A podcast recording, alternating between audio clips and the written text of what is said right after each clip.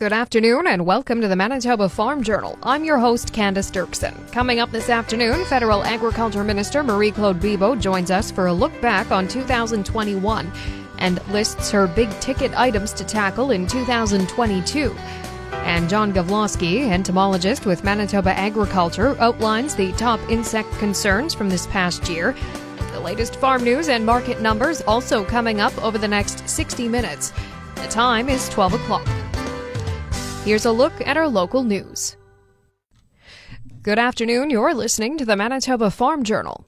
John Gavloski, entomologist with Manitoba Agriculture, says flea beetles and grasshoppers were major insect concerns over the past season, widespread across the province.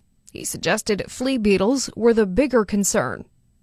All the canolas treated with a neonic, yet people were having to do foliar insecticide applications I'm aware of some growers doing up to four foliar insecticide applications on top of the neonic seed treatment.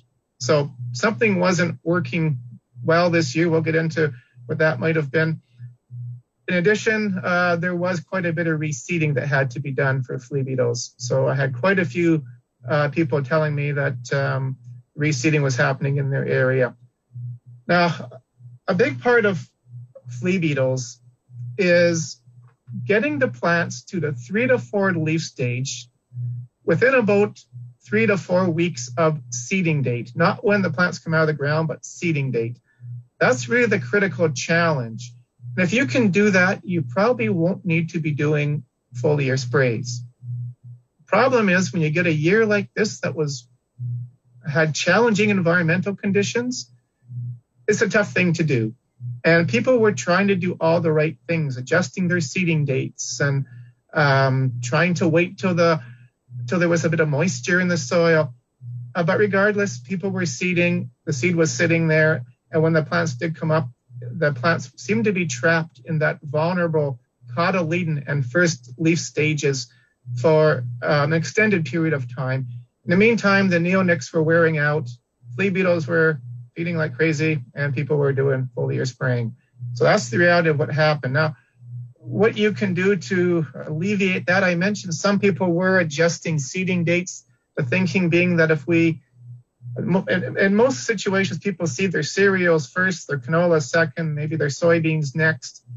Uh, I know of situations where people were seeding their soybeans prior to their canola to try to, because soybeans you can go a little bit deeper apparently, um, and they're trying to wait until there was better soil moisture before they put their uh, canola into the ground to get that quick start so that hopefully they wouldn't have to be doing foliar spraying. So people were doing all the right things. But even when you do that, you can get years like this where it's still not quite enough um, because it's, it's just taking too long for the canola to get to that three to four leaf stage.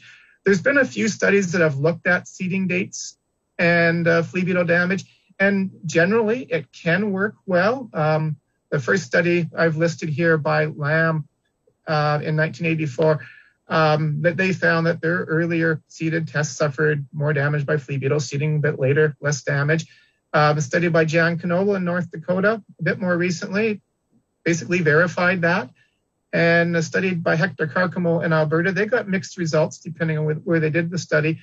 But one thing, again, to emphasize, what really matters is getting the plants to the three to four leaf stage in three to four weeks. Whatever you can do to hopefully try to accomplish that is going to help.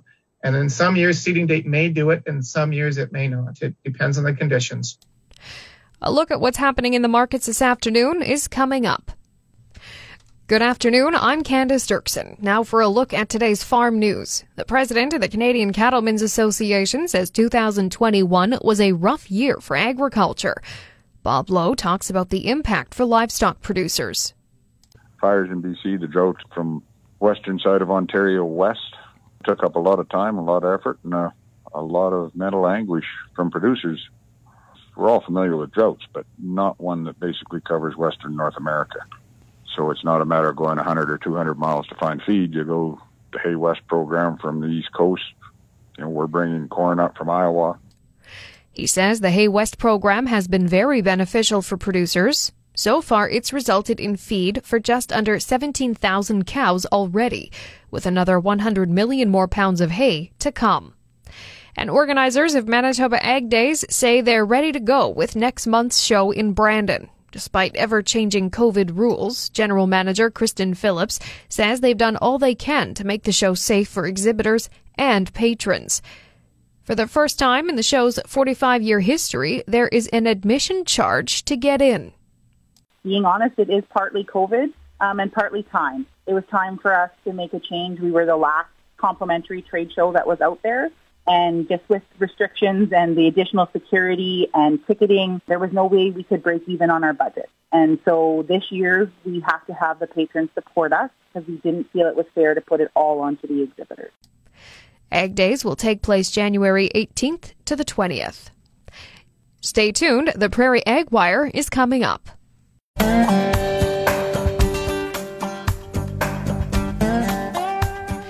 Good afternoon and welcome to the Prairie Ag Wire for Wednesday, December 22nd. I'm Candace Dirksen.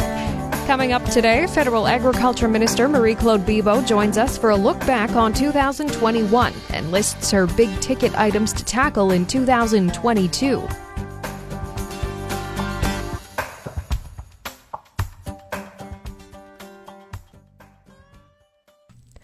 Farm broadcaster Corey Canute spoke with Bibeau last week for the year end interview. Minister, yeah, just looking back on the year, I guess uh, something top of mind for, for farmers in the West here, the uh, the drought. I guess just your thoughts on uh, some of the challenges there.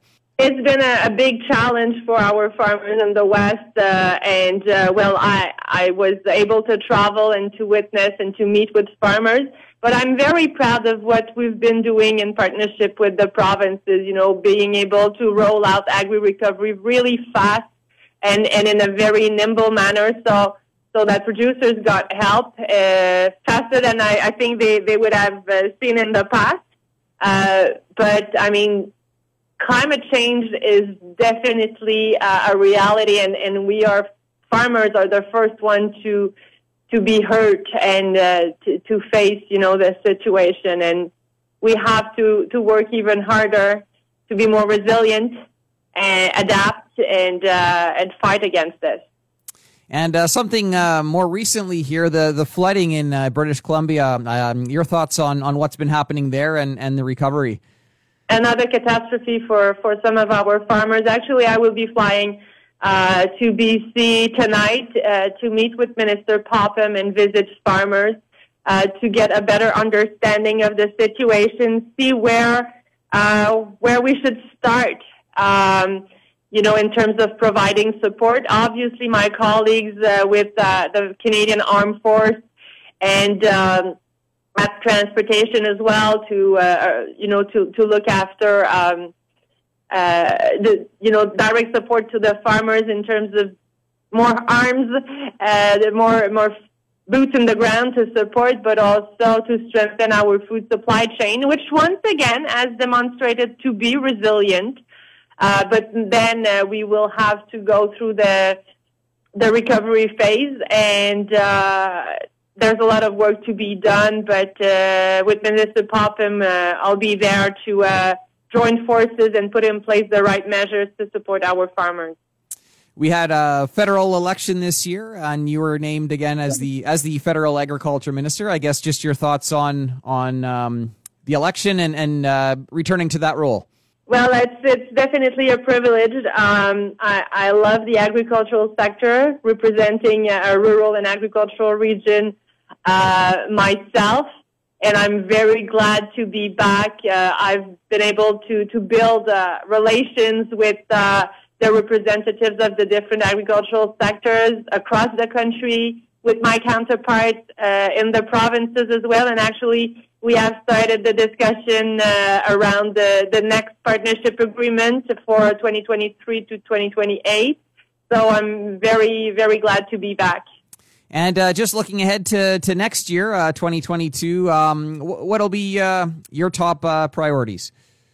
Well, if uh, we can uh, have a little break between between crises, I wish we can work a lot on our agri-environment programs. We are ready to put in place additional measures to additional incentives, may I say, to support our farmers in their adoption of more, you know, better practices and having access to energy efficient technologies, investing in research and innovation to reduce our emissions as well. And uh, another big file will be around uh, labor shortage. So putting in place an agriculture and agri-food uh, labor strategy will be one of my top priority as well. Great. Um, that's all I had for year end. Um, if I could uh, just get a comment on today's announcement, uh, the um, Young Farmers announcement. Yes, it's called Agri Communication. The idea behind this program is, uh, well, I would say it's the result of uh, discussions with uh, the youth, the youth council. They are very concerned with um, public trust and uh, you know getting more awareness on everything they are doing to to really be to be recognized as investing a lot of effort in sustainable practices. And uh, so this is why agri-communication will go both ways, actually. So what we announced this morning is is a you know some kind of a call for proposal for organizations who would like to put in place uh, projects to reach out to consumers to demonstrate how our agriculture here in Canada is sustainable and uh, within this initiative in the coming months, there will be also the other way around. So gathering more information on the new um, demand, the new consumers demand uh, in terms a lot uh, of uh, the sustainability. So consumers are asking, you know, they want to know where their food come from, if it has been produced sustainably. So I think it's also important to gather this information and share it with farmers because sustainability is definitely a matter of environment, but it is also a matter of competitiveness because this is what consumers are asking for. This is what our uh, trading partners and competitors are working on, and it's very important that Canada remains a leader in uh, sustainable agriculture and that it is well known uh, here in Canada and around the world. That was Corey Knut's year end interview with Federal Agriculture Minister Marie Claude Bibeau. That's it for the Prairie Ag Wire for today. If you have any questions or opinions to share, send them to us by email to the farm desk at goldenwest.ca. I'm Candace Dirksen and thanks for listening. Have a good afternoon. The Prairie Ag Wire will return Thursday on the Golden West Farm Network.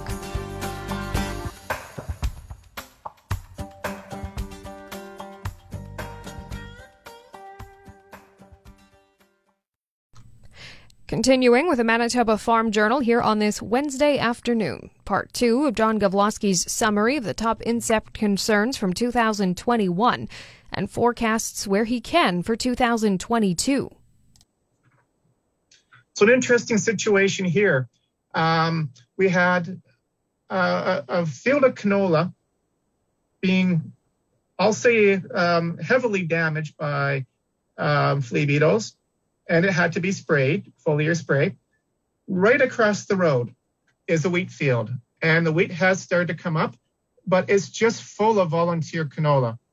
And what the farmer noticed was that there's absolutely no flea beetle damage to that volunteer canola, which of course is at this point untreated. Yet across the road, his um, neonic treated canola, he's now doing a foliar spray on. So his question to me was, why? Why are they not feeding on this uh, volunteer canola in the wheat? Why are they across the road feeding on my canola that I want to keep?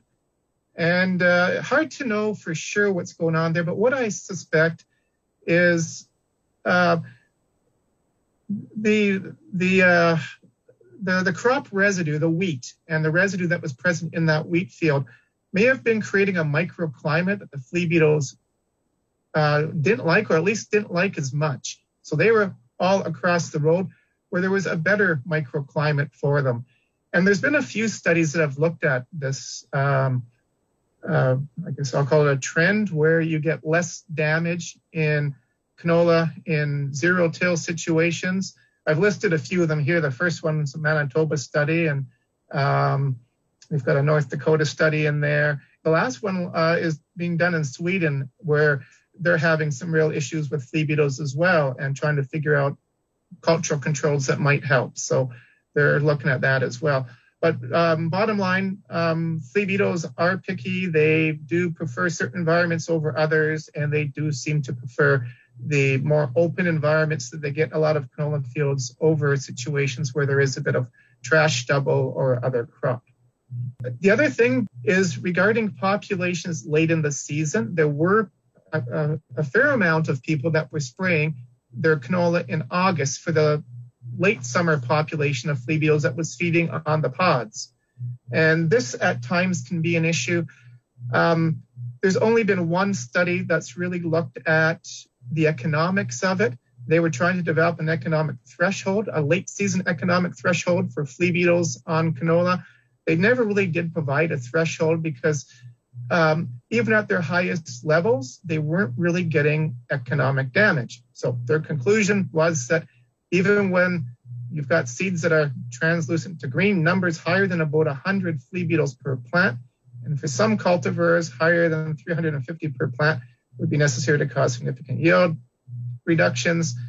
So really, um, this is an area that probably needs a bit more work. It, it, it's very, very good study. It, it, um, gives us some guidelines, but we did see some situations this year where um, the pods, that, particularly around the field edges, were really being heavily damaged by flea beetles, and uh, people were foliar spraying, and rightly so, because again, this study tries to provide some guidance, but you have to use your uh, thresholds are an art and a science, and sometimes when you don't have um, data that gives you the answers you need, you have to use your gut feelings on things. So um, there was, uh, again, a fair amount of foliar spraying late in the summer for flea beetles.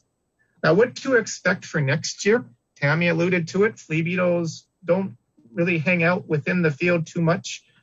Um, over the winter, they tend to go to more sheltered areas to overwinter. They like to crawl underneath some leaf litter or debris. Often it's in the area with some trees or shrubs. And um, we usually get quite good winter survival here. So, bottom line, don't count on high winter kill. Expect flea beetles next spring. And I think how much damage occurs will probably uh, be due to weather events and whether or not we get conditions where you can get your canola from seeding to three to four leaf stage in three weeks. That's what it'll likely boil down to. But on the flea beetle end of it, based on what we've seen the past several years, recent trends, I would almost anticipate the flea beetles to be back again. Another look at what's happening in the markets heading into the close is coming up in just a moment. And now for a look at your farm calendar. Verified Beef Production Plus webinars continue to be held Tuesday evenings at 7 o'clock. These interactive webinars allow participants to view presentations as well as ask questions in real time. Pre registration is required, so contact Melissa Atchison at 204 264 0294 or email verifiedbeefmanitoba at gmail.com. The official Manitoba Hunter Safety Course is available online. This is endorsed by the province of Manitoba and Manitoba Wildlife Federation. Visit huntercourse.com to register. The Ag Action Manitoba Assurance Agricultural Crown Lands Forage Productivity Pilot Program is open for applications until December 31st. Visit the Government of Manitoba Agriculture page.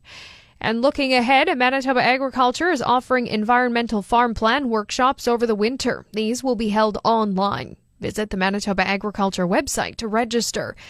And the Manitoba Forage Seed Association is holding its annual seminar January 9th and 10th at Winnipeg Victoria Inn. Register on the MFSA website.